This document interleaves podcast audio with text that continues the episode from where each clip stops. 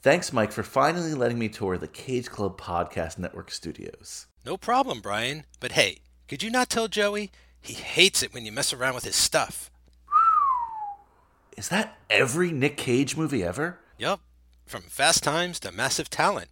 This network is pretty much the house that Nicky Coppola built. Hey, what about over there? Where do those stairs go?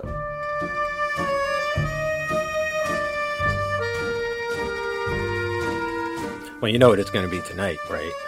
Well, this is Uncle Francis's Wine Cellar. Although cooked by cook. Francis Ford Coppola. This is a Cage Club Network production. You hear me? I wasn't sure. I wasn't sure. I thought you, I, even though he doesn't appear, I thought you might be the Colonel, but no. Oh no, I say I saved that for the actual Elvis podcast with, with Joey Lewandowski. He and I do Viva Pod Vegas, the Elvis Presley film podcast. Oh, that's why I'm so excited to talk with you today. I feel like there's a Although, lot. Although the Colonel must come out every once in a while. Like you mentioned his name, it is like Beetlejuice. Uh, I shouldn't know. He will appear, but you only need mention him once. Once is enough. I am here. Good to see you, Brian. Get out of here, Colonel. Get out of here. It's funny because I will be a, back. This is an Elvis movie, but this is also a high school movie. Surprisingly. Oh my gosh. Oh, are you going to recover it? If I joined you over there, it would be my third podcast covering this movie. I will have oh, so much have mileage out of my buck. I would be so happy about Honestly, that. Honestly, we might do it with Island next year on A P, but enough of that. Smart. It's, it's also a Coppola film. Technically, it's a Sofia Coppola film. So, buona sera, have a seat, have a glass, and welcome to Uncle Francis's Wine Cellar. I'm Brian Rodriguez, but where's Michael? We can't start the podcast without Michael. Well, I'm back from Graceland. Made it out there alive somehow and ready to do the show. I like it very much. Oh, I thought we were in Graceland because I was going to be like live from the jungle room. But no, you're right. We are in the wine cellar, even better than Graceland. Yeah. This one is going to be a fun one. Well, not technically the first Sofia Coppola film covered on Uncle Francis's Wine Cellar. As we mm. were tr- tricked last April Fools. Mean? What do you mean? Oh, well, yes. Okay, yeah, that. But also, if you recall, did we not cover her, her segment that she wrote with dear old dad, our sweet Uncle Francis, for New York Stories? Yes, correct well, or not? A lot of people think she directed it herself, too, so you might be right. That, that as well. I, or if not, Dad was just kind of looking over their shoulder and said, you know what, just just go ahead. You know, I could totally, yeah, we. I would love to ask her that. So the rule here on other Coppolas, right? Like this is Uncle Francis's Wine Cellar. This is technically a spinoff from your other show, the mother of all shows on this network, Cage Club, right? Oh, and- that is such a, that is such That is such a, like, I did not think of it as a spinoff, but like, yeah, I guess it is, you know, it never really occurred to me. That's where Uncle Francis, our phrase came from. Yeah. Oh, now you got it. Now you get the concept of no, the No, no, I mean, it's, Brian, it's been a long year. Okay. It's been a very long day. I'm sure you can attest, new father and all, your day was longer than mine, but I'm trying to keep it together. We're obviously not going to cover every Cage movie here. It's not about Coppola actors. It's about Coppola filmmakers. Mm. So, right. Yes, we're way more about the filmmaker. Yeah, you know, we get into the roots and, the, and the yes.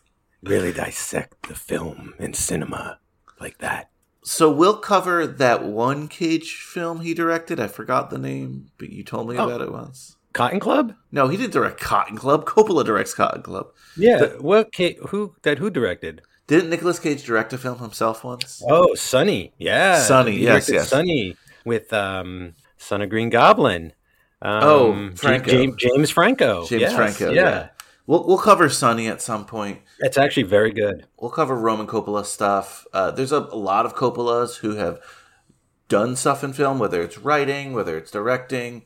Whether it's cinematography, right? We have license acting, to co- yeah. cover all those things except acting. Because no Jason again- Schwartzman, no Wet Hot American Summer uh, sequels and prequels. Ugh. We'll see. We'll see. But definitely Sofia is someone we're going to talk about here a lot because Absolutely. Sofia is like... Coppola Prime.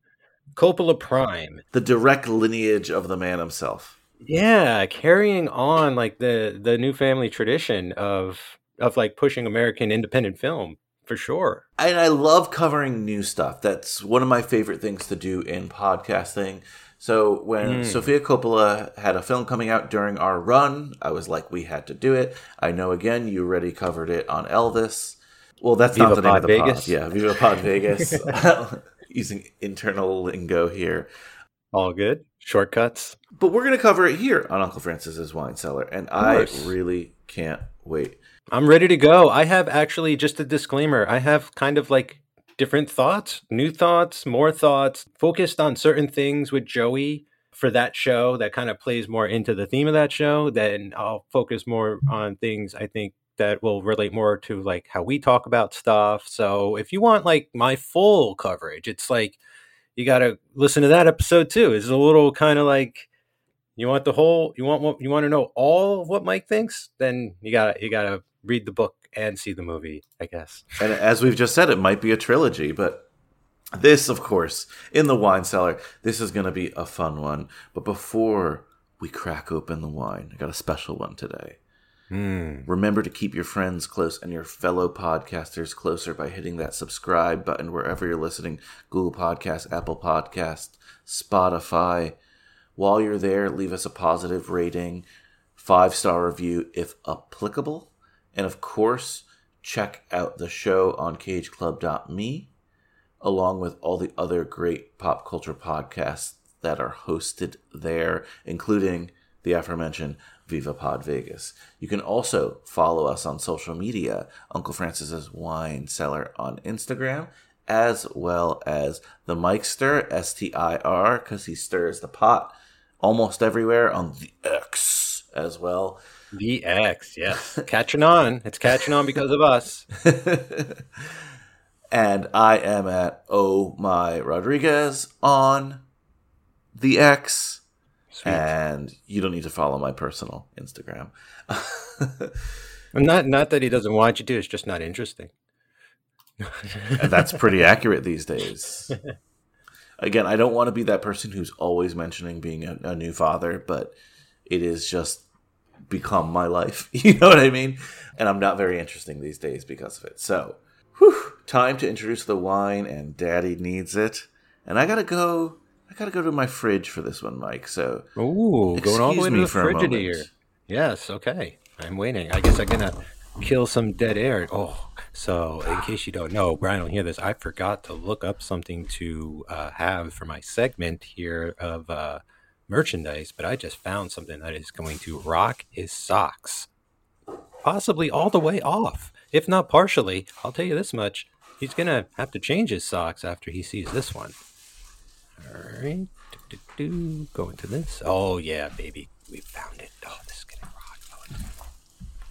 gonna rock. Mm-hmm. So despite hanging out in the wine cellar all the time with me, Mike, I know you're not really into wine, so I didn't know if you were going to be familiar with this one, but I've been waiting, waiting for this moment, really. Oh, wow. Okay. Did you know that there is a more elegant line, I would say, of Francis Ford Coppola wine? Uh, how could there possibly be?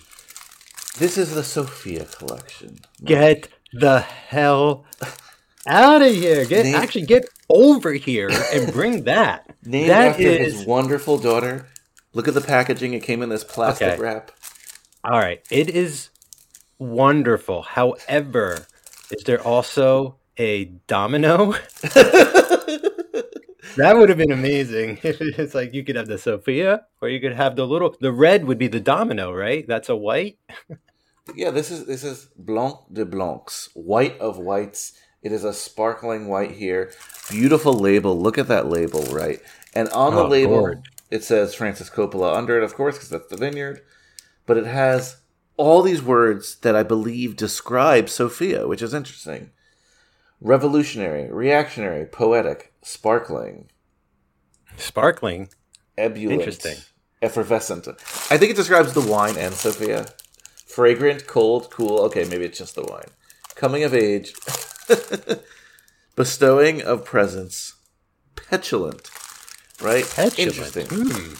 So I'm going to crack open this plastic. Oh, here we go. Cracking hopefully, it open. Hopefully it doesn't squirt all over the computer, but I'm going to open this sparkling wine. And then I've invited, if you hear a door and a baby crying, I've invited my wife over because it is sparkling and I, I'd like to finish it tonight when it's at its freshest. So I've invited her over for a glass. So she might come with baby in tow. She deserves this way more than I do. Woo! Heard that pop.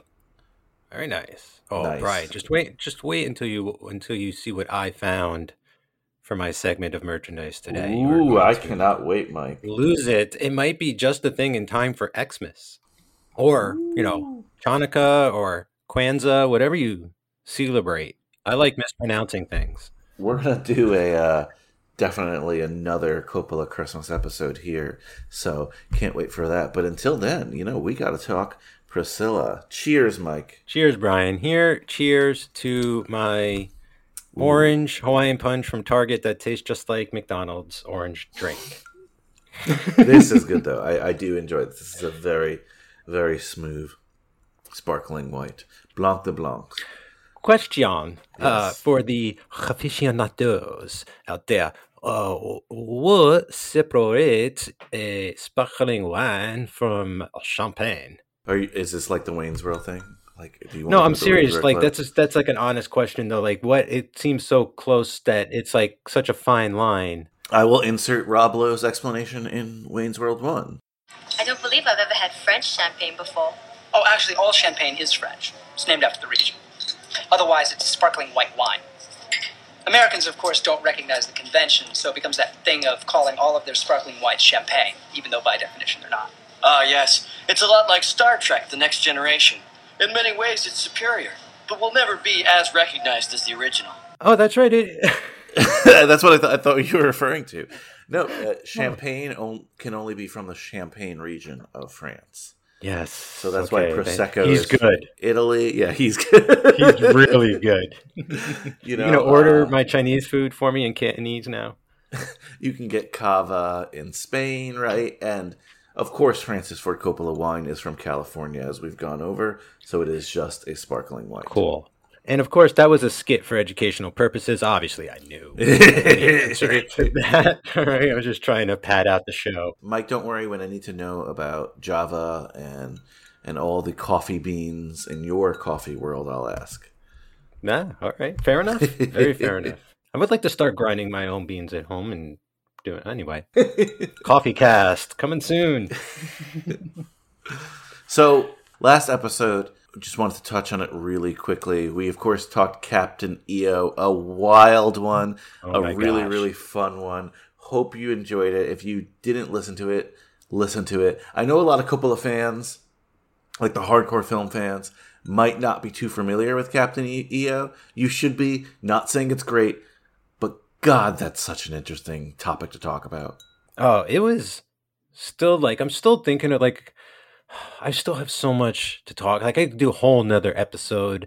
Like I don't, I don't even know where else to go with that. Right? Like I don't want to start talking about it again because I'll just keep going. You know, it's just, it's just so unique and crazy. And whether it's good or bad, whether you like it or not, like it is this just moment in time, man. It encapsulated the moment when everyone was at their peak and they shot too, they shot too far, and they, and they didn't uh, look before they leapt. It was wonderful. And you've already teased your item today, but just back to Captain E O really quickly. Oh, for sure. Such a big part of the Captain E O experience was the merchandising. And we actually covered that two episodes mm. ago because we ended up splitting the Captain E O episode in two, more or less. Uh, but we both had some interesting stuff there. But we don't save the merchandising just for Francis movies. Sophia gets merchandise, too, so let's open the stand. Oh, okay. Come, walk this way, take a look. We put the picture's name on everything. Merchandising, merchandising, where the real money from the movie is made. I see, I see. Mike, what do you got for me today? Mike's merchandise of the episode, even though I've been contributing for like a year now as well. Well, I didn't ask you to. I mean, you stole my segment, half of it anyway. No, I did. I'm joking. I'm joking. I don't care. Uh, it's all good. It's good podcasting. But this I found, I wish, man, I really wish this year I could afford to send this to you and some friends and to Joey and such. Uh, I might just have to get you that Lou Albano wrestling figure I saw the other day. But uh, check this out. I'm going to put it in the chat right now. And when you open it, just just be ready to have your mind blown. Hopefully you did not know about this. Oh, I did not. I don't think I knew about this. So you got to scroll all the way down and check out all the different flavors. Okay, so what I sent to you, Brian, is Elvis Presley wines. So I think I sort of knew that this existed, but I okay. didn't know to what extent. Because let's be honest, the Elvis estate is almost like Captain E O. The Elvis estate markets the shit out of itself, right? Oh, yeah. Absolutely, my friends, because they had a brilliant mind behind the entire scheme. I mean, marketing product. What's, oh my God, they have a Blue Hawaii Chardonnay. Yes, that's blue. So, so check all of these out. So there's about four here. There's the Elvis uh, Cabernet Sauvignon from the Elvis movie, the Baz Luhrmann movie. You have limited edition everything. Uh, what else do we have? We have the Blue Hawaii Chardonnay. We have the Christmas in Graceland Hallmark special. I don't know why. Uh, did he do a Christmas movie? We haven't gotten to it yet. If he did, that would be amazing. He needs to do a Christmas, Christmas in Graceland, though, is like famous, right? Like we see it in Priscilla. Like it, it was mm, an intense yeah. experience. Now, Mike, you, I think yes. you've said this to me.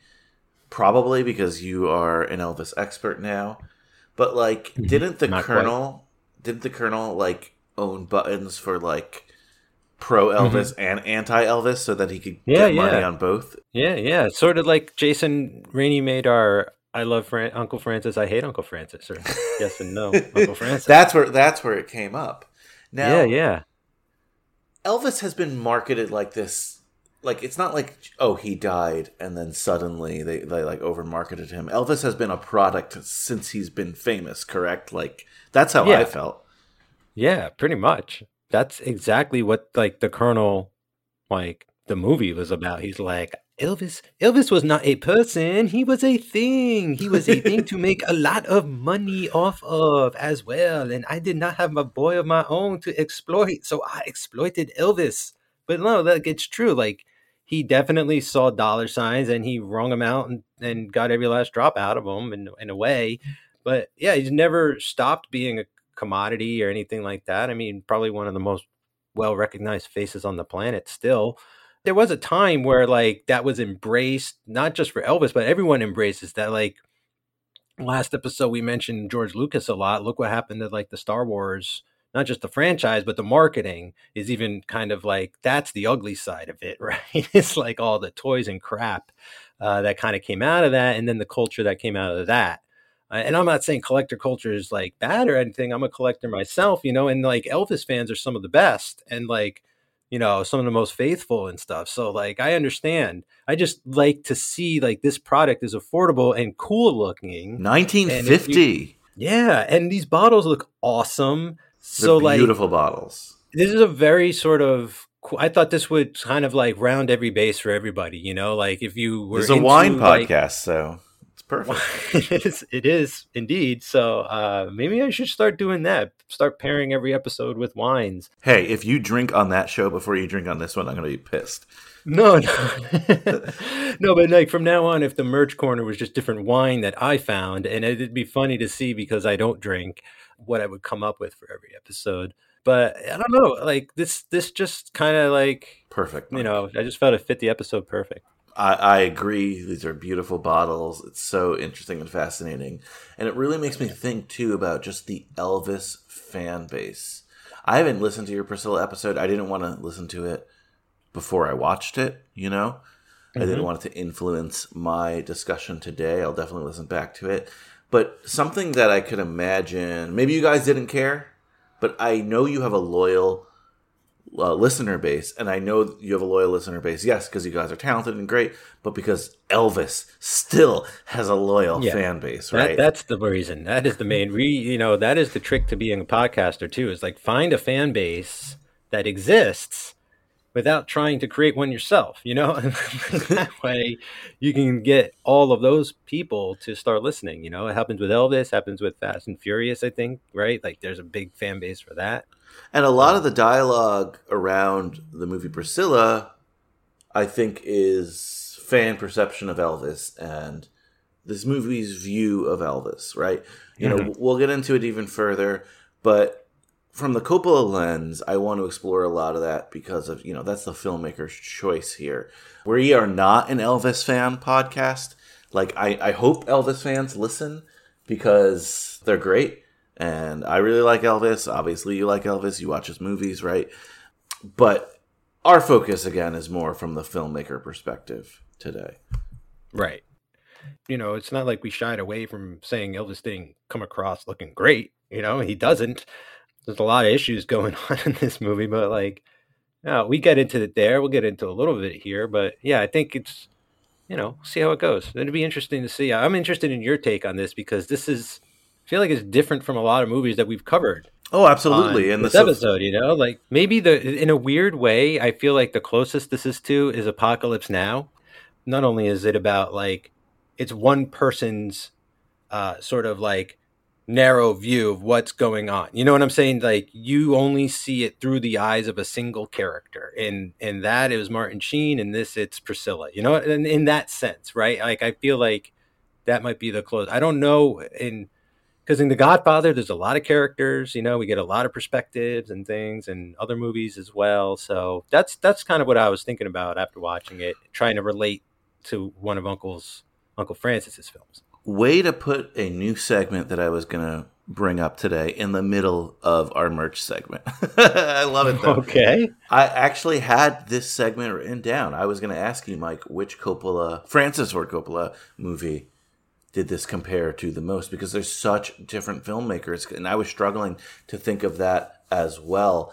Apocalypse Now, great take. But even that is such a large story. But we'll we'll get into it a little further. I sent you my merch of oh. the episode. Oh, I don't think it's something here. You can use, but it's something I want to talk about. This is perfect because I brought this up on Joey's episode. On Joey's episode. I brought this up on the other episode, but Priscilla X Half Magic Eye Set recreate Priscilla's iconic sixties winged eye look from Sofia Coppola's Priscilla. So did she popularize Cleopatra? Allegedly had this look too, but I mean, was it lost for centuries until Priscilla's makeup artist was like, you know what, you've got the perfect eyes for this? And like, because this was a huge trend, I think it came back too. It's coming back big time. A little uh, background: this is from the A twenty-four website. They have uh, Priscilla oh, merchandise, so they're into merchandising as Whoa, well. Look at that.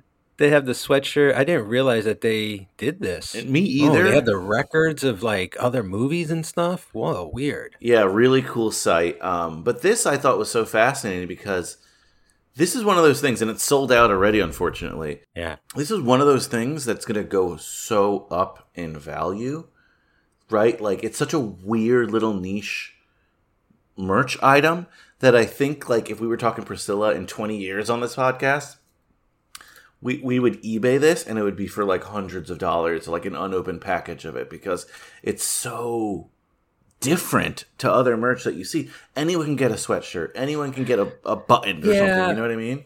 But Brian, have you ever gone to like Sephora with your wife and like looked around because you're bored and shit? And like you see there's tons of stuff similar. Like there was like Guardians of the Galaxy makeup. You're not wrong. I'm not joking, no, you know? And wrong. like... There's lots of stuff like that, and it's really cool that there's lots of like uh, Stranger Things palettes and, and and and those kinds of stuff. So like, to me, it's not that this exists that kind of like blows my mind. It's more that it's on the A twenty-four website that is like kind of jacking my brain a little bit. That's what I think makes it a little bit more special. But I also think that with stuff like a makeup kit, most people are opening it and using it. It's rare that someone just pockets it away, right? Yes. True. Yeah, they're sort of adding that collector's um, kind of corner to it, which hopefully people will buy this and use it. You know, I don't want a lot of like uh, people who don't wear makeup just like hoarding it. You know, is that what's happening? Probably. That's what happens. That reminds me, Mike, I was talking to the salesperson on the Cage Club Podcast Network the other day, and they informed me that we are actually in the market for a makeup sponsor here on Uncle Francis's Wine Cellar. So if you are a makeup brand like like a, a Maybelline or a CoverGirl, uh, we are looking for a sponsor. Well, can't speak yeah. for you. I do not wear makeup. But mm-hmm. we would be willing to wear it if you would sponsor it. Or you can cut us a check. Either yeah. way. I mean, perfect timing. I just broke up with my girlfriend, so I could use all this makeup for her. Right? But I wouldn't be opposed to trying out some eyeshadow these days to just outwardly express the way I'm feeling inwardly, which is completely hollow. No. We we could make the podcast about that if you want. No, but that's the last thing I want to talk about right now. Send us stuff. We'll talk about it. We'll use it. We'll try it out. We'll find ways to get other people to use it and talk about it and try it out. I know some people at work who would love to try this out for sure. Some of the piercers. Awesome. I mean, well, I, I thought it was cool. Your thing was cool, Mike. Let's move right cool. along with these segments. Mike Capella. Oh, all right. So, um, where in the world is the Godfather streaming? Can you nice. just like take that and repeat it every time now, so I don't have to sing it? Because I no, just I sang like it the wrong version, it. and you had to edit that out. I like making you sing it, Mike. Well, you would think that the Godfather would still be streaming on Pluto. You would think mm-hmm. that maybe it has migrated to A M C. As it usually does for Thanksgiving. Well, the wonderful people at Paramount have decided to give it a new home between October's Pluto and what we presume will be another year on A M C. It is currently on Showtime again. Whoa, okay. For like the third time this year in like random increments. So I don't know. Here's the reason is that Uh, there's too many platforms and one company owns like different ones because there's like different tiers, right? So I'm sure like it's just they're rotating it around all the apps that they own or something, or it's just it's going all around the bases until it lands back at A M C and then back at Paramount. It's just bizarre, man. It's like, hey, do you want the God? It's like it's like sharing an expensive comic book. It's like, all right, we get The Godfather on Monday and yeah. Wednesday. You get it on Tuesdays and Thursdays. I'll get it on Fridays and Sundays. Well, who has it Saturday? Well, we'll all sit around and watch it together on Saturday. It's so, so bizarre. Can I get the news jingle, Mike?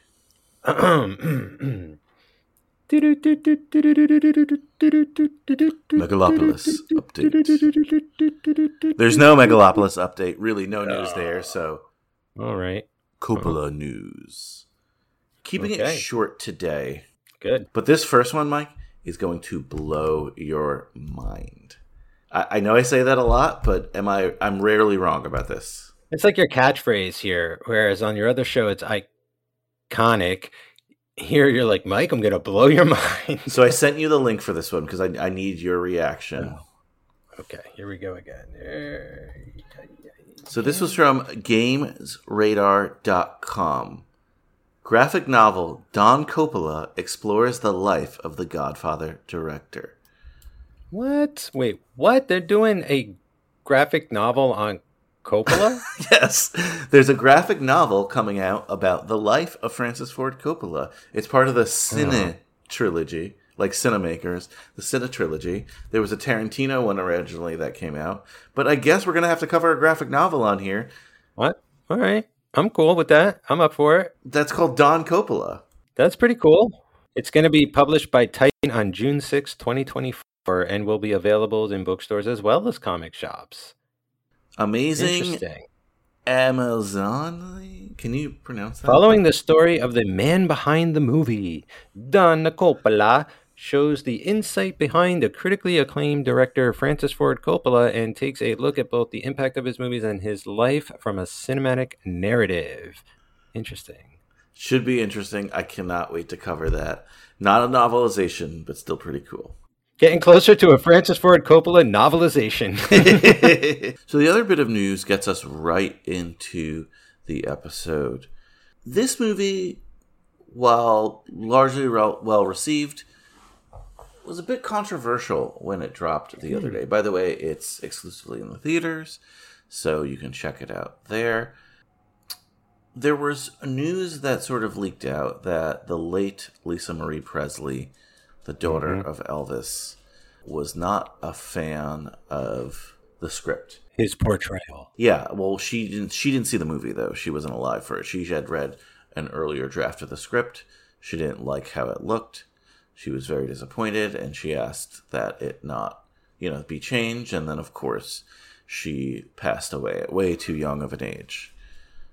I don't know why I'm thinking of this right now, but it is interesting that she was married to Michael Jackson, the subject of our last our last not only that episode, but married to Nick Cage at one point. and then so... and then you're right, married to Elvis superfan Nick Cage, connected to the family, way connected. Yeah, he was a Coppola for a minute.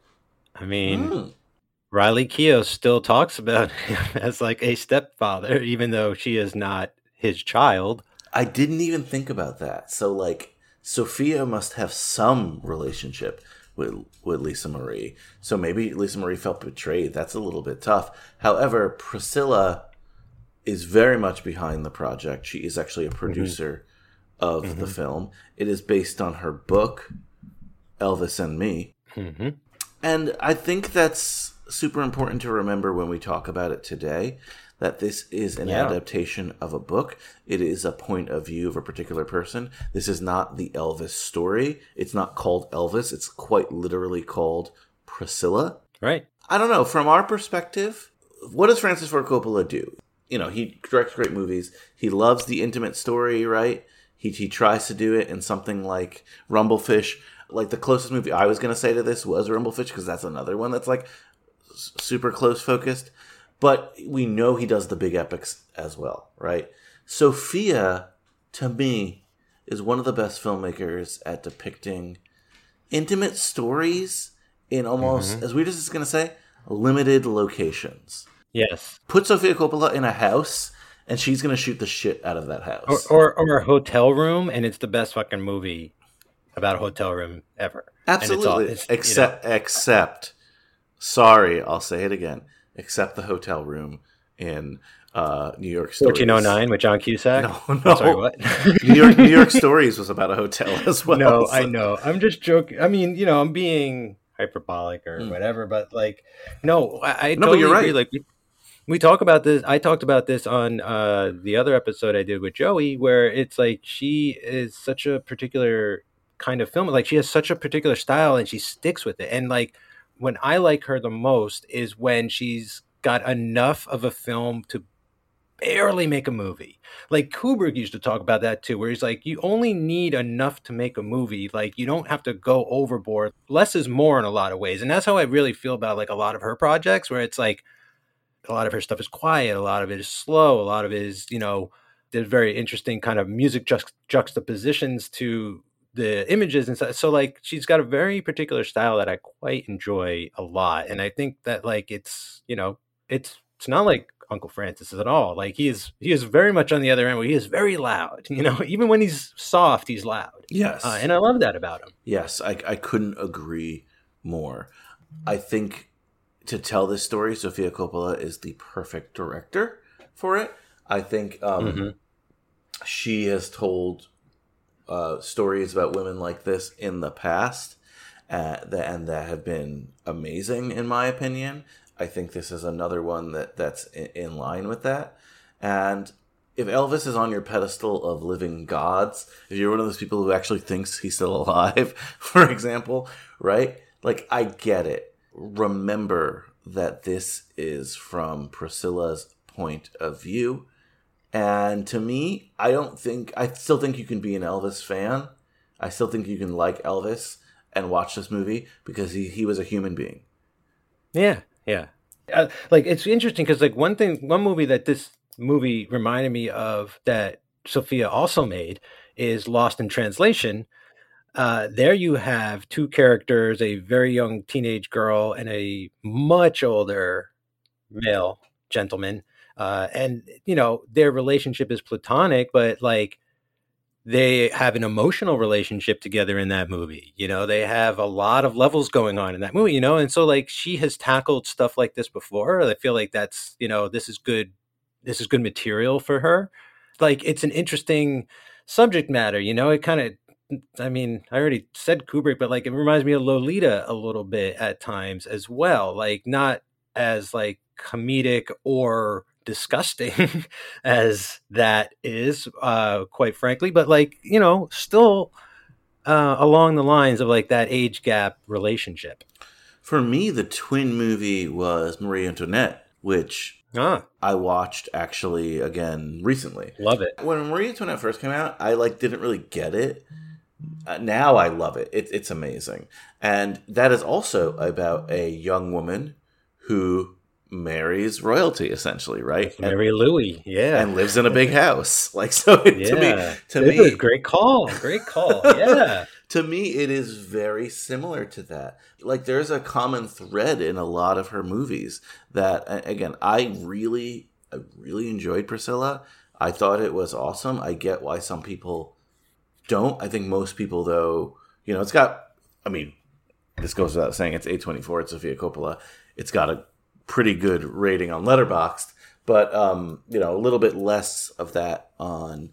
Uh, Rotten Tomatoes. And again, I think that's from like Elvis fans who are maybe tuning in for more of the the, Bo- the Baz Luhrmann Elvis experience. Yeah, and I think I to be to be perfectly honest, like even I was expecting there to be um, a little more going, not going on, but like a little more, uh, a little louder. Like, but that again is the point I think of the movie, right? Is how secluded and quiet and controlled her entire existence there was. Okay, and like she didn't get to see Elvis like everyone else got to see Elvis, you know. She got Elvis at home when he was tired and like didn't get to see him like perform or anything like that all the time, which is what you would which is what I would have thought. Like, if I'm gonna marry Elvis, it's like, cool, I get to watch Elvis like do his thing every day. But no, you have to stay home. He didn't want like, that, right? Again, this movie is not called Elvis. This movie is not no, called no. Priscilla and Elvis. It is called Priscilla. I think it is titled that way for a reason, and it, it is super interesting, and I can't I can't wait to talk about it. Note on the soundtrack, no Elvis songs featured. The Elvis Estate, makes sense, did not grant any music, so so Sophia used period music along with modern music, especially from her husband's band Phoenix. A lot of those so- songs in there. Can I complain a little bit, not about the soundtrack, but about my life? Am I allowed to on this show, Mike? Oh, definitely. Please bring it on. I mean, it's, yeah. I collect soundtracks. Make me feel better about my life. I, oh, well, this is going to be very superficial, but I collect soundtracks, and I should have bought this soundtrack a while ago. I didn't. One of my White Whale soundtracks is the Marie Antoinette soundtrack on vinyl. Okay, I'll keep an eye out. eBay, uh, do a little quick eBay search. I'll, I'll cut it for time. Do a little quick eBay search on how much money this one goes for now. Marie Antoinette vinyl. Holy shit! Someone wants five hundred dollars for their copy. Wait, there's two different covers. There no is that two the different. Other no, side? There are two different covers. Oh wow, one's four fifty. One's almost five hundred dollars. One's six twenty five. One's eight hundred. Yeah, like your starting price is at least four hundred. Fuck. Oh, that's, yeah. Right. I mention it here because Sofia Coppola movies, their vinyl soundtracks, only appreciate in price. So investment opportunity for you guys out there. Buy the soundtrack for Priscilla. I know you're what you're thinking. No Elvis songs. Why would I buy this soundtrack? I still think it's a good soundtrack. One, two, she cuts a good album, right? If this movie's not getting the praise that it should, think about Marie Antoinette. Marie Antoinette bombed. People love that movie now. Look at the price of the yeah. soundtrack. That's all I'm going to say. Well, so two things. One, get two copies. One to open, one to, one to save.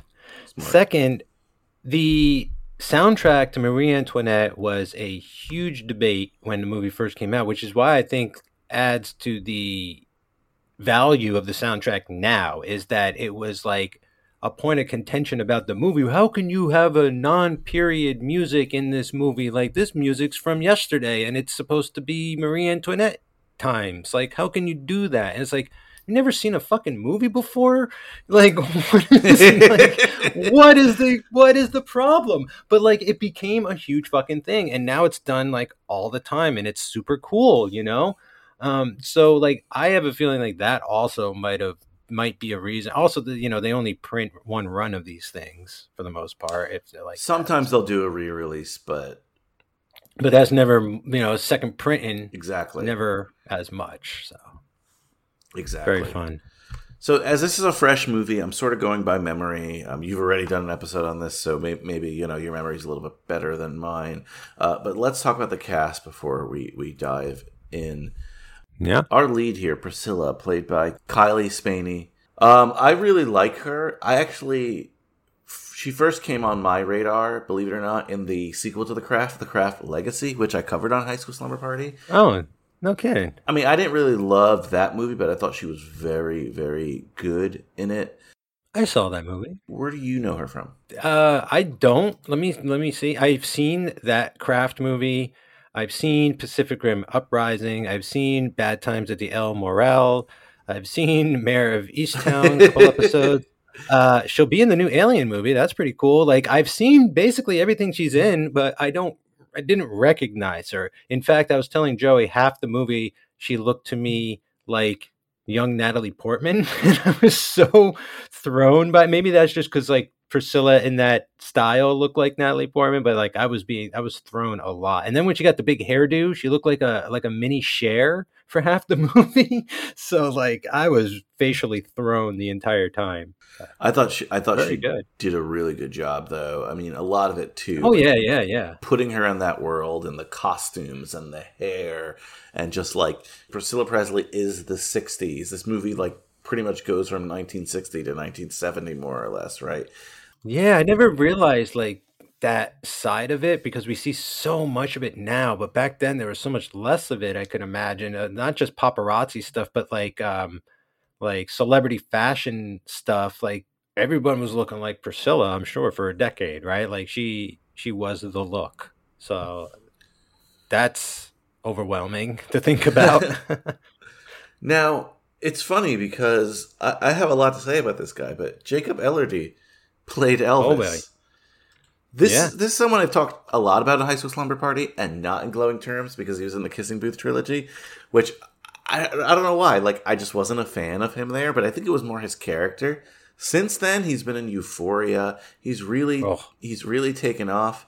Um, what do you think about his turn as Elvis? Yeah, I th- I thought he was a great Elvis. Like, it's such a not even a different. I mean, the fact that we don't see him perform except for that one time in the beginning where he's playing on the piano. Which, you know, is luckily Elvis like did a lot of covers, so they could have him actually yeah. sing a song in the movie.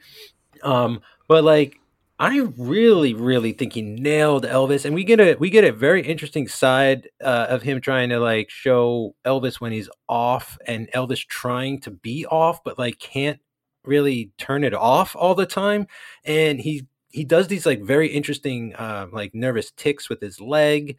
Um, he does that thing with his voice that you get. Like originally I thought that was like, I mean, obviously it's part of the way Elvis speaks, but it feels more like an impediment of nervousness in this movie, where he just like, before everything, he'll just be like, oh, I don't know, we should do that. Or like, oh, go and do this. Or like, like he brought so much nuance, I guess, to the role, and he'd have to, because he doesn't have the stage in this. Right. So like, you know, how, how do you portray Elvis without, um, all of like the shirts and the hair and the music and all that? Like, this is again him at home, mostly him trying to turn it off or like relax mostly.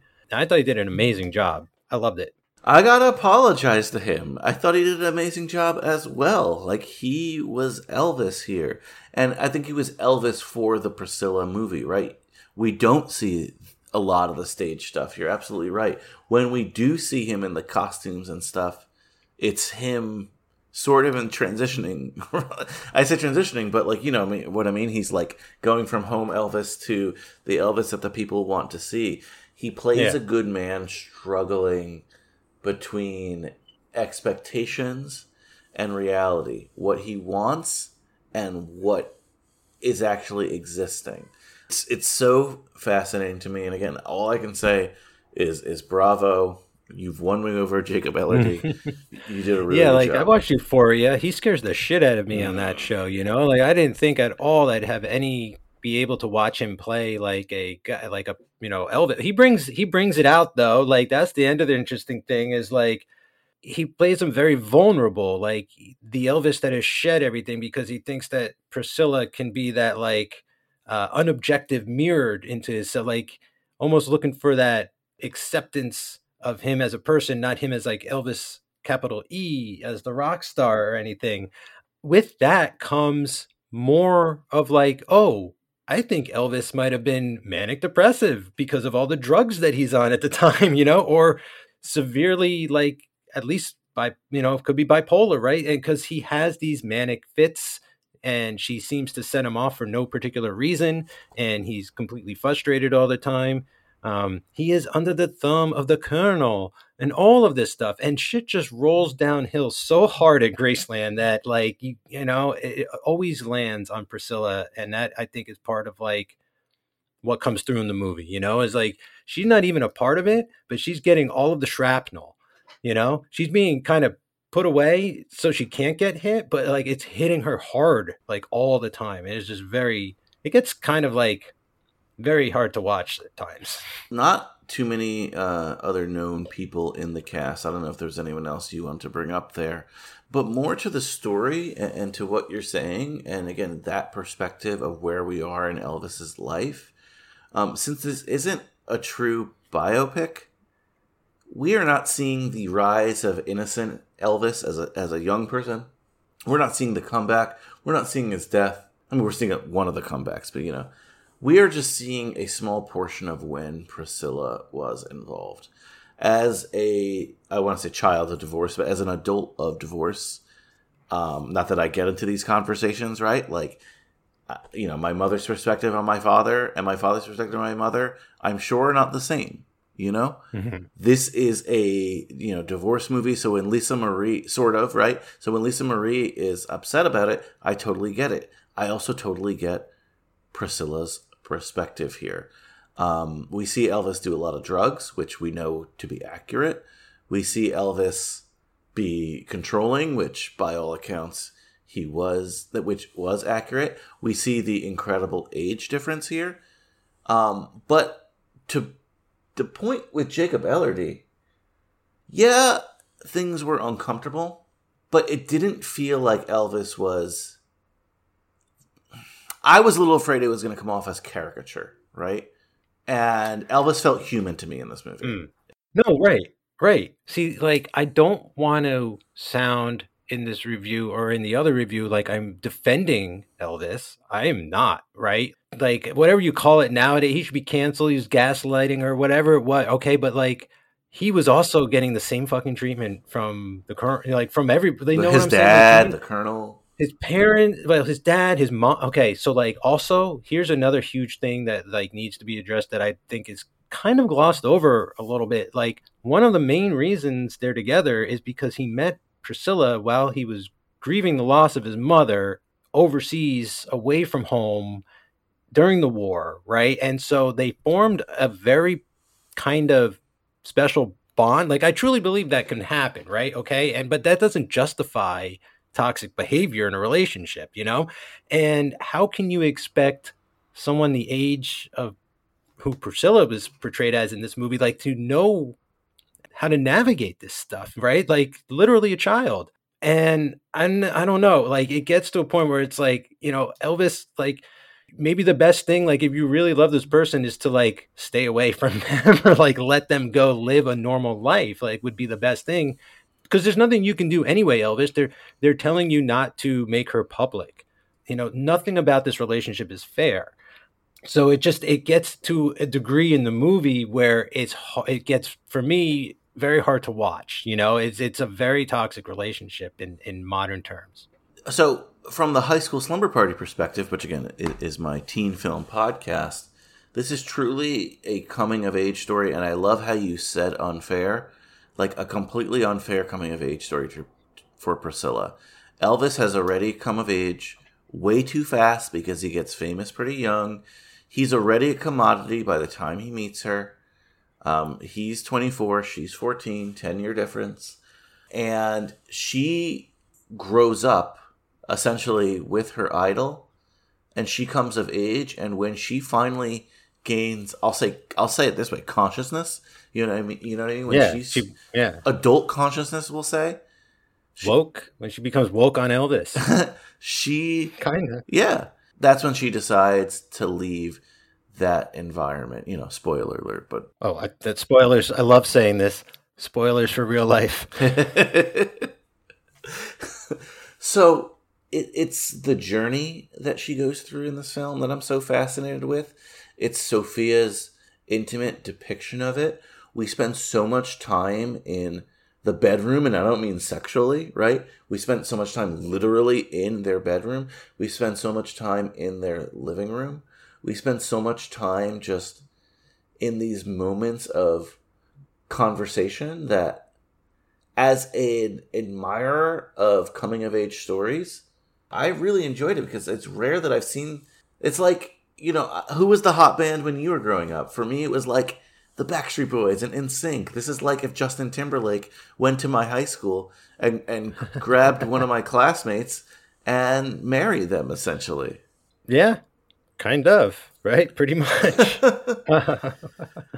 No, I, I mean, I think this is a, like an incredibly well-crafted movie to like not be as controversial as I as I see this sort of discussion to me, you know, like I feel like not that it's, I don't want to say like I feel like it's being treated like lightly by any means like that, uh, but I think most people are looking at it because it is called Priscilla, right? But it is from her perspective, and she is, we are seeing a a very wounded Elvis, okay? And I think that she, from watching the movie, it's what is it's like.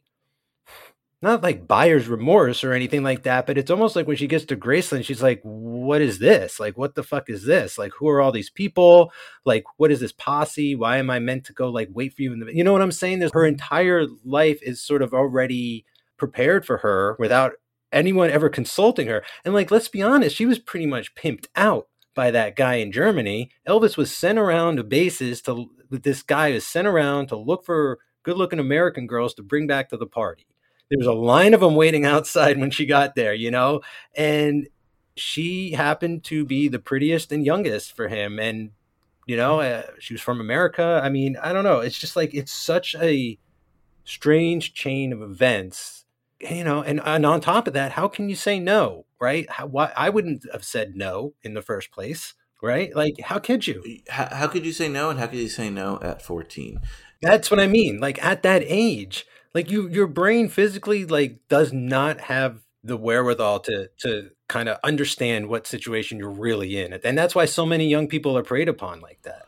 And, and look, by all accounts, they did. I mean, by Priscilla's account, by accounts of people around them, they didn't become intimate till m- like many years later. That is actually quite an interesting part of the movie, where like she constantly is like throwing herself at Elvis, and he like he's like, we have to wait, we have to wait. That to me showed me that Elvis actually had a better understanding of the situation than I might have thought he did. That's my only explanation, right? Like the other explanation could be like he is a very Christian man. Not that he necessarily lives his life that way, but maybe. Well, I also thought that if he was impotent because of the drugs and every and all the stress, and he couldn't physically, like I mean, maybe, and that's why he wasn't with other women very much either. You know, you never really, only when he was making movies and Anne Margaret and this and that, but that felt very forced. Yeah, and I want to get into the movie part, but there are allusions to like the Virgin Mary in this as well. Like, did Elvis see her as, you know, the Virgin Mary, like in the back of his mind, like subconsciously? And you also mentioned his mother passed away. Uh, he mentions it in the movie, or like right before meeting Priscilla. Like, mm-hmm. Is he projecting? A lot of people have said this. Is he projecting his mother on Priscilla? And he, and he, you know, he appreciates her innocence. There are times where I feel like that's true, but there are other times in the movie where he's cl- like when they go dress shopping, he's tr- clearly trying to make her seem and look older, right? Like that. Th- that's part of, for lack of a better word, his strategy. It's very interesting.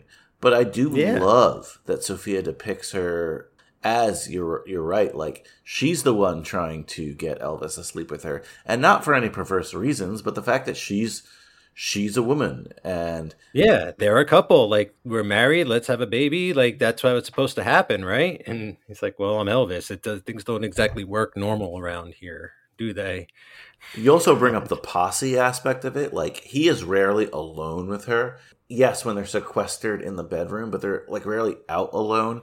If he goes out, even at her graduation, the posse was there, right? Oh. Like, so that was the that was the best shot of the whole movie, is when she walks out of her graduation, and Elvis and the posse are hanging with the nuns, showing off their pistols tucked in their waistline. That's a very that's another one of those rare moments where she's like, tells Elvis, like, you can't come into this. You know, like, you can't be in there. You have to wait for me outside. And and you can see in his eyes, like, this sucks, but I get it, because this is your high school graduation, not your college graduation. Yeah. Like, so much to talk about here that I couldn't take notes. I tried to take notes on, on these little menu cards, but um, no. it, it's it's too difficult. It's too difficult. Yeah. No, I don't know. I mean, I, mean, I feel like most... A lot of people are, unfortunately, go through what Priscilla went through without the benefit of the other person being Elvis, if you catch my drift, okay? Like, this is the kind of thing where, like, you know, I I don't know. Maybe maybe we shouldn't get too political about it or anything, but, like, you know, women are controlled by men throughout history, and on the on the micro level like this, like, in daily lives, like, this is happening behind closed doors next door, you know what I'm saying? But, like, your neighbor isn't Elvis. And so, like, for her to escape this situation on top of it being having everything in the world, too, is, like, such a testament to her perseverance. You know, like, most people can't get out of a bad relationship to begin with. She got out of a bad relationship with Elvis Presley. It's, like, kind of how I saw her victory by the end of it. Like, she developed herself somehow to a degree to be able to, like, say no at some point, you know, to be like, this is not what I want. This isn't what uh, it's all cracked up to be. And, like, I can deny help. I could be the person that walks away. Like, that is tremendous strength, I think. I know this to me. It, this is truly like a hero's journey, right? Again, to, to literally grow up in the walls of Graceland. And I didn't really know their story. I knew a little bit about it, but the whole time it's alluding to Elvis sort of trying to dump her at key moments. And the fact that she walks in in the end and is like, nope, I'm leaving you. We're living separate lives. Like, yeah. I was just like, oh, bravo. That's like the, from my understanding, like the gaslighting aspect is like, she got so used to, uh, because we see it like three times. The first time it's like serious where he's like, get out, pack your shit. I'm fucking done. You got to go. Call the boys, get her a ticket home, all that shit. And then like ten minutes later, he's like, you know what? No. Like, we'll wait. We'll see how it goes. Like, hang out for the rest of the day. Cancel the ticket, this and that. Maybe I'll let you stay if you're a good girl, right? Like, that kind of shit. And then later in the movie, she's like, it's literally like, Elvis, would you like, like, a snack? And he's like, get the fuck out of here. I want you to fuck out of Graceland now. And she walks out of the room and he's like, no, I'm sorry, baby. Don't go. Stay. Like, like, make me a sandwich. You know, it's like that. That's what their relationship becomes. And she, you could see it in her eyes. She's like, he doesn't want me out of here. He's just, he, you know, or, or like, he's just saying this shit. He's going to turn it back. Like, that's what I mean. Like, he's, he's like manic. He's depressed. Like, she catches on. So I'm glad. Good for her. You know, like, that is because he was never going to go. He was never going to dump her ever. She had to be the one to walk. Yeah. And, and I'm happy. I'm happy she did. Like, I love towards the end where we see her like life in L A and her life with Lisa and, like, she's doing her own thing and finally able to do that. And she doesn't look like his plaything, his doll. And it, it's just, again, a really nice story there. So from my notes here that I took on. Did you go to the draft house? I did. I did. Call me next time. Well, you saw it already. You go to the one. Ba- I know. Well, did you go to Yonkers? Uh, I mean, don't don't blow up my spot here. But yeah, yeah. Oh, you that, can cut that out. No, no, no, I'm kidding. That that's that's uh, I'm a member, so. That's what I wanted to do. All right, yeah, I can meet. I'll meet you up there next time. Oh, well, I'll let you know when when we see something, when there's something right. that tickles our interest. But um, hey, Megalopolis, of course. I mean, of course. So, I loved seeing the American Zoetrope, like uh, what do they call that? Title card, if you will. Yeah, the look. Yeah, yeah. Always nice to see American Zoetrope there. I do have some questions for you because I know you again you cover these Elvis movies. All right. Elvis in the Army has sort of always been legendary to me in in American pop culture, right? Like we know he's stationed in Germany.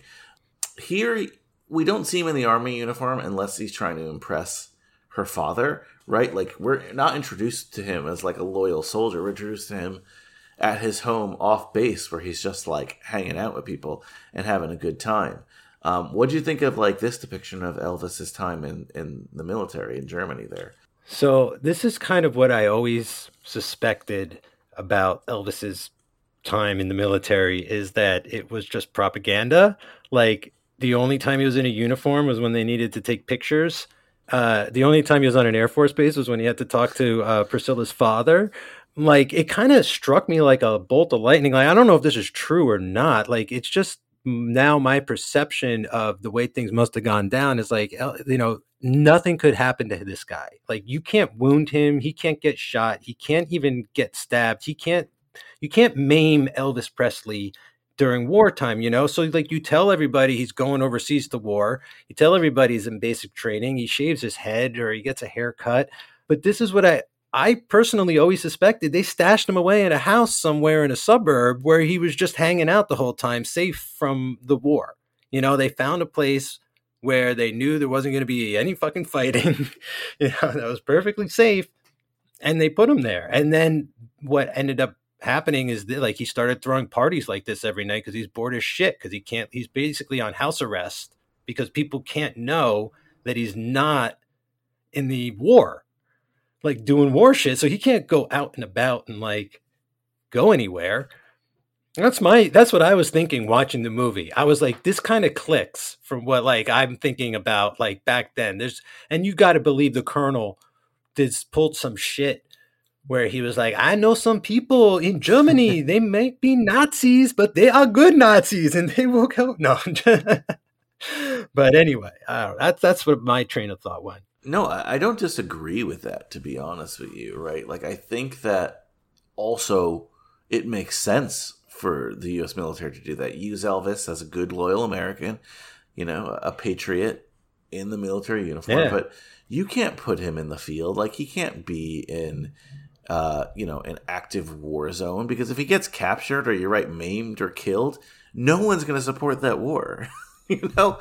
There's so many things can go wrong to a single person in the battlefield. Or, like, even before you get there. But, like, amongst other soldiers, you know, like what if someone someone could have easily beaten the shit out of Elvis because they don't like Elvis, you know, you take all of our women, Elvis, like, you think you're tough, you're in the Army now, Elvis, and, like, you know, they get him with the with the soap in the sock or something. I don't know. And and think of it this way too, like, I know we're not actually, like, I know there weren't too many active war zones at that time, but if you think about it, Elvis, let's say Elvis does serve in war, and let's say he serves honorably, right? Yeah, let's say he even loses a leg. Okay, okay, yeah. I mean, look, if he gets maimed or anything like that, or like he can't sing anymore because he's shot through the throat, like, no, we're not saying that much. I mean, he could still sing, but but even if even if he comes out unscathed mentally, war is hell. Right? He could come home and speak against the war. We don't know. You know what I mean? It's just not worth it. Oh, man. It's not worth it. That would have been crazy. Yeah. He grew a big, long beard. He spoke out against the war. Like, he started, like, doing war songs. And yeah. It, look, it's, just, it's just not worth him going into, like, any kind of active duty. You just want to stash him and, and figure it out. Yeah. I thought that was fascinating. His meeting. I, and I was a little bit worried that this movie was about, like, I know he's predatory. I'm not saying he's not. I was a little bit worried that it was, like, a little bit worse. You know what I mean? they, they had sex when she was fourteen, and they were going to depict that. Like, I didn't want to see that on screen. Well, what kind of helps is, like, Elvis is mentally kind of a child it, it throughout does. a lot of this. So, like, that kind of, you know, I mean, that doesn't justify very much, but, it, like, it, it helps think about it. It's like she feels more mature than him through a lot of things, you know? I love seeing uh, Graceland here. I thought that oh, was really cool. So fun. I love so seeing fun. Elvis in Vegas. That was fun, too. Great. Oh, yeah. Elvis, Elvis, um, when we, what Joey and I really enjoyed, because we do the podcast about Elvis films, was uh, every time he's like, I got to go do this picture. Or like she's calling him. He's like, I'm on this picture. This Aunt Margaret, man. The director's driving her crazy and all this shit. And, we're, and I was I was like, I know what he's talking about. I saw that movie. I was going to ask about that, Mike. While I was watching it, I'm like, this must be wild for you and Joey, because, like, this is not really about music Elvis. A little bit here, a little bit there. This is about movie Elvis. He's like, I want to go to the yes. actor's studio and, and, and yes. study hard. All these scripts are junk, man. When are you going to send me a decent script? And he's like, oh, Nancy Sinatra. And, like, you're right. And Margaret, like, you know the movies he's talking about, right? Absolutely. He even mentions by name Tickle Me. I couldn't. I was the only one in the theater that yelped. Like, and people were probably like, what's his fucking problem? And then they were like, did he just, did Elvis just say Tickle Me? And did that guy just react to it? But it's true. And, you know, and I'm sitting there going, like, no one remembers King Creole, where he went toe to toe with Walter Matthau, and it was like an acting tour de force. And it was like he would have been and could have been. I'm not saying he was going to be the next James Dean, but, like, there was so there is so much potential, and Elvis had so much, like, to craft that they just didn't. They just either wasted it or left him to his own devices to kind of figure it out, I think, you know, and, and it, that's why it became repetitive and stale ultimately. And they sort of blame the Colonel for a lot of that here. Uh, it is all my fault because I pulled the strings from behind the scenes, my boy. You see. And again, we don't get a depiction of the Colonel, but he mentions him a lot. And he's like, oh, either oh. they're not giving me good scripts or good songs. So we get the Colonel. He looms large in one segment of this. We get him on the other end of the phone in in like one scene, and it's like Elvis has all these, like, great books about, like, new ways of thinking and philosophy, and he's like, Priscilla, listen to this. I, I just read the most amazing thing. I'm ready to have your mind blown. And she's like, enough with this shit. Like, you got to cool it. And he's like, never. I love my books. And in the next scene, the Colonel is on the phone. He's like, yes, sir. I will burn all of my books. You got it, sir. Yes, indeed. And then cut to her handing him books to throw on the burning pyre. I was like, oh my God, the Colonel is here. The Colonel is really his life partner. It's it's not Priscilla. That's his real wife. Yeah, it is. You're right. Yeah.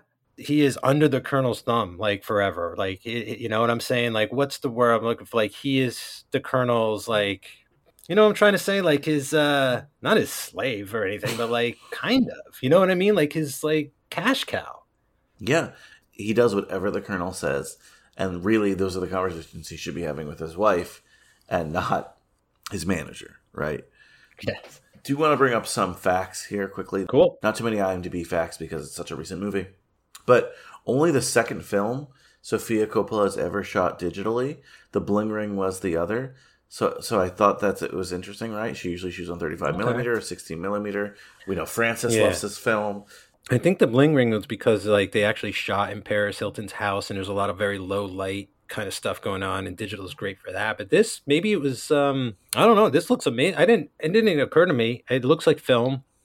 In fact, I really enjoyed the look of this movie. There's, a, it's very, there's a lot of great coverage. You know, it's like the opening credits were great, whereas, like, cut to the chandelier, cut to the piano, you know, cut to the bathroom, like, just cut to the f- carpet, like.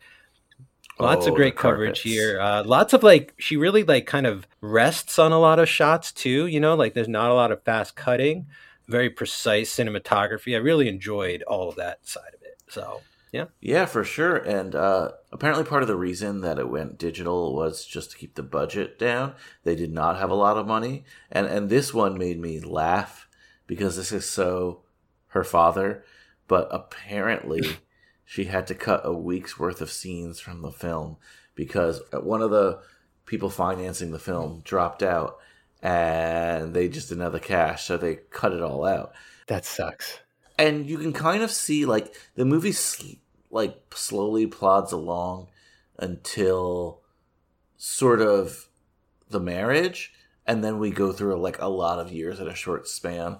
I thought it was effective, but maybe in the original draft we get a little bit more, but leave it mm. to a Coppola to lose funding last minute, right? Yeah, really, right? But also to improvise or, or to call that audible and like still make it work. You know, like I don't feel like this movie needs more. I don't feel like I need a shorter cut, but like I actually kind of liked the way, you're right, like it's kind of it kind of trots and then it and then it gets a little faster, and then by the end she's kind of galloping the movie, you know, and and I like that we start we start moving through time much faster. Uh, I, I especially like after she shows up in Vegas and he's like, you got to get the fuck out of Vegas. And she's like, well, I'll stay in L A, right? That whole thing, like maybe I'll stay in L A for a while. Then we get like a lot of time going in a very short period. You know, she meets that guy. She starts doing karate. They have like a little dinner party. And then suddenly she's back in Vegas with like two of her girlfriends and they look like real women now. And like, you know, she's like, oh, I got to go talk to Elvis for two seconds. And it was apparently the last time they saw each other. I, I felt like the movie was walking for a long time and then it started like kind of sprinting. But I also felt like that's probably because of like, like how she was feeling, you know what I'm saying? I feel like that was supposed to be that way because that was the pace of her life. Yeah, I thought it was super effective that way. I, I agree with you as well. Our perspective here is her marriage to Elvis. She started to gain her own life and we're seeing less of the movie because we're seeing less of Elvis. So like it just becomes mm. some other story that we're not really a part of, which I, again, I think it's really effective. I love the karate yeah. part. Yeah, it was so quick. It kind of reminded me of like uh Sharon Tate when you, that shot in Once Upon a Time in Hollywood where she's training with Bruce Lee. I was like, oh, and also, you know, all of Elvis's, you know, karate talk and all that, and, you know, chop and everything. So. Mike, watching this movie makes me just want to watch more Sofia Coppola, and I think she's so underappreciated. Sofia, if you're listening, don't listen to when we talk about you on The Godfather three. We're honest and fair. I'll put it that way. Um, whenever we do The Godfather three here, or The Coda, whatever you want to call it, we'll have our Sophia We'll, we'll, we'll do both. We're going to oh, do both. Definitely. That's, this is why this is the Cut by Cut, Francis. Two different movies. Podcast. Two different movies, yeah. But as a filmmaker, I'll even say this. I don't think I have appreciated Sofia Coppola enough um, until recently, right? I re- want to rewatch all her movies and just appreciate that she has carved a career so separate from her father. Uh, again, the Coppola name is there. Obviously, she's, you know, quote-unquote Nepo baby. She got her start with her father. Like, there are a lot of sons and daughters of directors who are not famous directors today, who are not accomplished directors today. She is an amazing Hall of Fame director in her own right.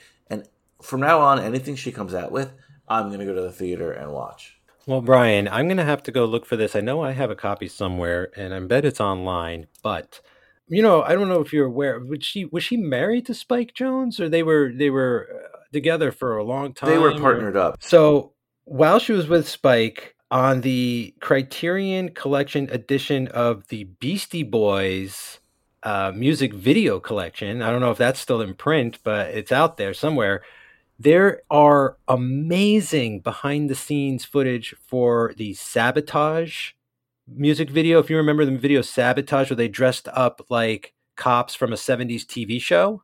Are you aware yeah, of this? Yeah, of course, yeah. Legendary. There's a special feature where Sofia Coppola is like a talk show host interviewing the Beastie Boys in character as their characters from the Sabotage video, as if it was just the opening titles for a television show that really existed in the seventies. So like everybody's like play acting and stuff, but like Sofia is on screen, like interviewing the Beastie Boys in character. So like, maybe we watch that at some point. Like I'm down. Point is we're not, we're never stopping. There's always shit to look at. I, I one hundred percent agree. You know, Beastie Boys is one of my all time favorite stuff. Hell like, yeah. You know, grew up with that. So like, so great that she was connected to that, uh, you know, group as well at some point. In this amazingly talented artistic family, she is going to carry the legacy. Like, she is one of those, along with Nicolas Cage, along with a bunch of others. But she's one of those. And her daughter, potentially. Yeah, we haven't even mentioned her daughter today. Her daughter of the famous TikTok video, if you haven't seen that one. Also, okay, another note I had quickly, Roman Coppola. Her brother oh, yeah, is yeah. the you know lead producer on this, it seems. So, and he does a lot of the uh, Wes Anderson stuff these days, right? With Wes. Yeah, he's written movies with Wes Anderson.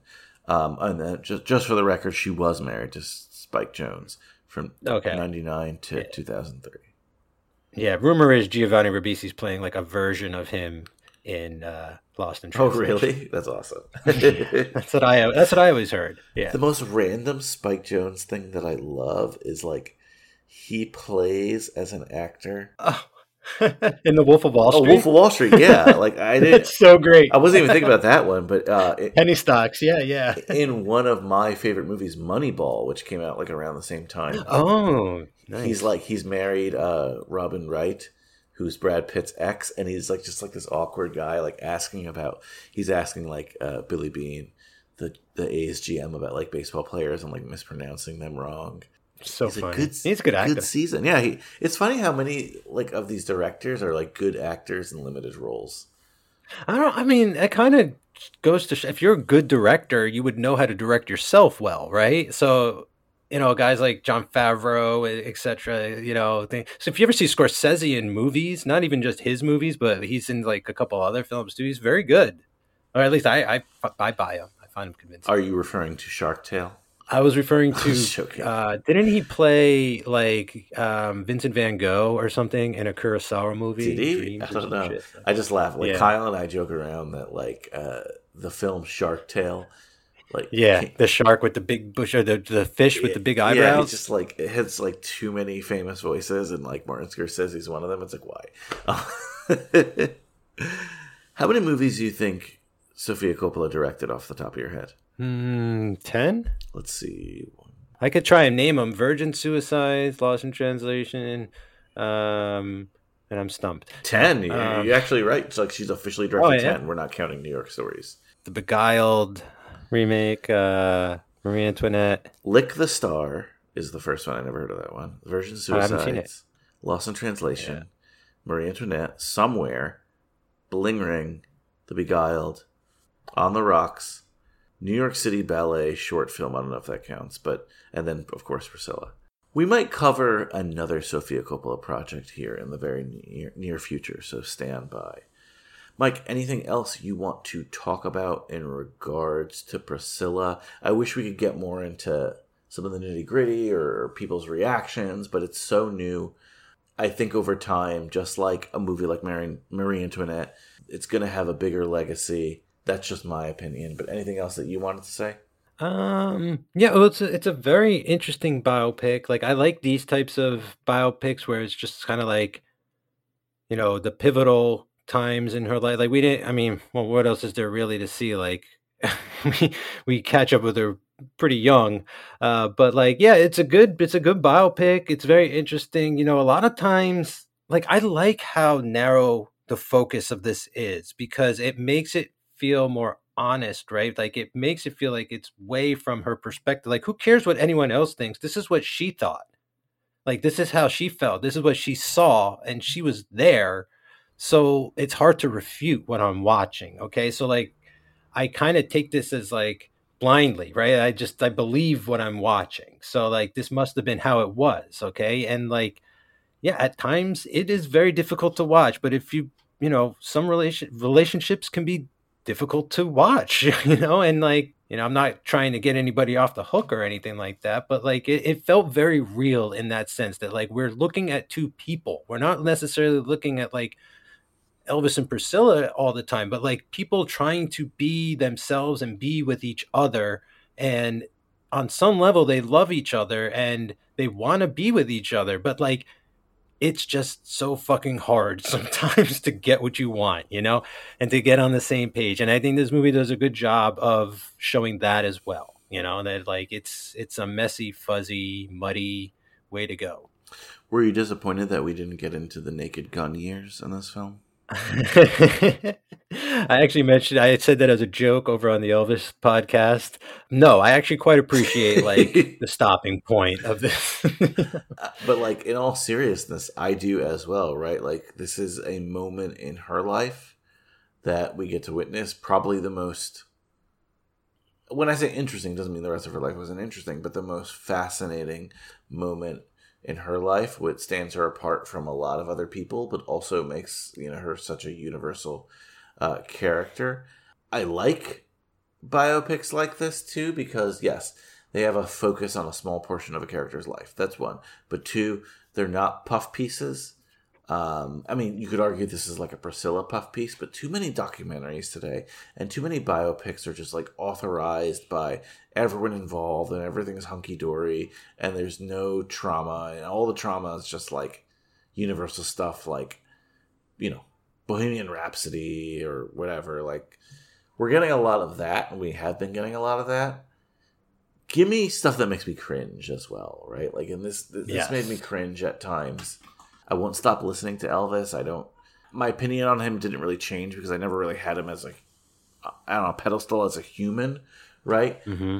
But my opinion on Priscilla changed because I didn't know much about her, and from the perspective we got here, this is the story that that we got, and colored me more fascinated, right? So, right. I, I I don't know. I enjoyed the film. Good. I'm glad. I'm glad. It's a good movie, you know. And uh, good movies shouldn't always be like easy, you know. And yeah, it's the furthest furthest thing from a puff piece, I think. You know? It's a shame because, like, I shouldn't say that because again, time will tell. But it did have a pretty small budget of twenty million dollars. It hasn't even made that back yet. I think it definitely will at some point. But also, Sofia, she's a Coppola. It's not just about the money. It's about telling the great story, and I think she tells one here. Absolutely. Mike, this was a wonderful journey into another Coppola today. I can't wait to talk more new Coppola films. Maybe Megalopolis will be the next new Coppola f- film Ooh. From the family. That'd be very, very exciting. I cannot wait for that. Um, thank you so much for listening. Remember, check us out on social media. Check our other podcasts. I mean, the biggest plug we did today was definitely for Viva Pod Vegas. Check Viva Pod Vegas out. It is an awesome show. And maybe you stumbled here because you are an Elvis fan. Maybe you're a Priscilla fan. Maybe you watched Priscilla and it made you curious about the film career of Elvis because, again, that's the era we're in here. Your podcast, Mike, is perfect for them, I would think. Absolutely, because Joey Lewandowski, the godfather of the network himself, and me, the co-founder, we are having so much fun. We do these in person as well uh, when we talk about Elvis himself. We've done a couple satellite episodes. Uh, like we did an episode on Priscilla. We did those uh, over the, online, but we tend to get together for those uh, Elvis episodes to make them extra special, and they're a lot of fun. And even when they're bad movies, uh, we have a good time. So. Please come check us out over there. Oh, I know we're like pulling the end thing here, but you did allude to this, and it was in my notes to ask you.